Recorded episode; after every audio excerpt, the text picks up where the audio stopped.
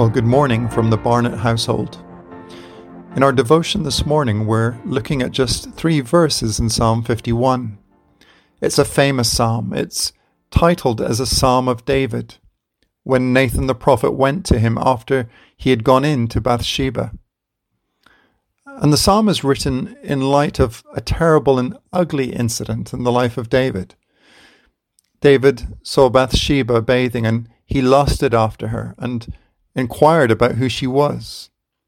He discovered she was a wife of Uriah the Hittite, but that didn't seem to bother him. He acted upon his lust and he abused his power as the king and, and took Bathsheba for himself. He got her pregnant, and in trying to cover up his sin, he had Bathsheba's husband, a good and honorable man, killed in battle. And the prophet Nathan confronts David with his sin, and this psalm is written by David as a plea to God, a plea for mercy and restoration in the light of his sin. It's a psalm that's been described as being like a photograph of a contrite spirit. It's a, a journey from confession through to restoration and then on to praise. And in verses 1 to 9, we see David mourning over and confessing his sin to God. We're just going to look at verses 10 to 12 this morning, which focus on restoring our relationship with God following our confession of sin. Let's read them. Psalm 51, verse 10.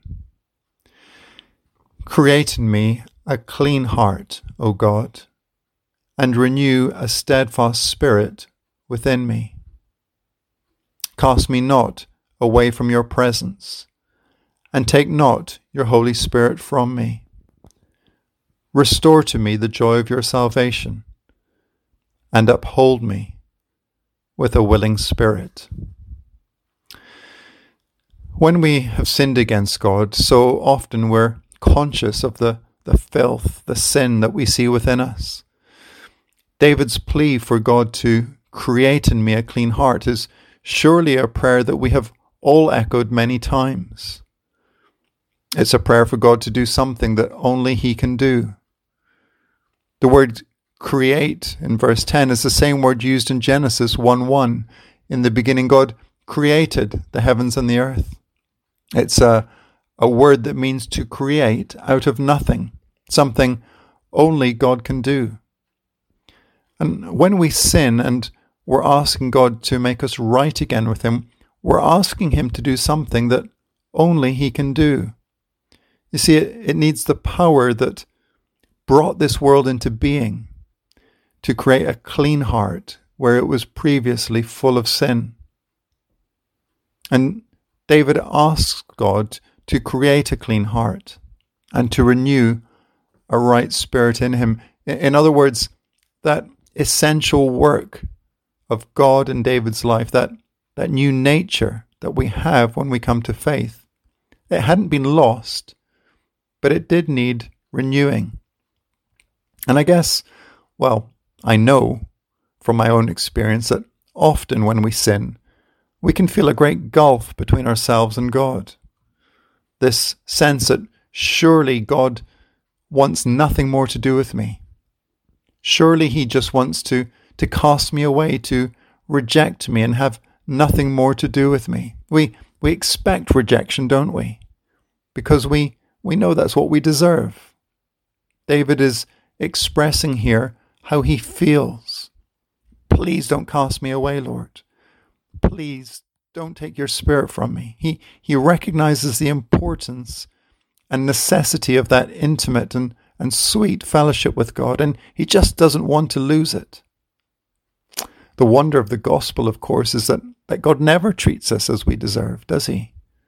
And that's such good news for those of us who stumble and sin. The great mercy is that God is a God of grace, a God who shows unmerited favor to sinful people. And as we thought on Sunday, it's only possible because in God's great love for you and me, he sent Jesus to pay the penalty for our sins so that we need never fear rejection or separation from God. And so finally, David asks that God might restore to him the joy of his salvation. It's, it's a personal plea for restoration, a desire to return to the fellowship that he had enjoyed with God in the past. Joy is our, our natural state when we're in fellowship with God, isn't it? And sin is a joy killer. But when we confess our sins, when we repent, God restores our joy. He restores a desire to once again live a life honoring to Him. Maybe this morning you're lacking your joy.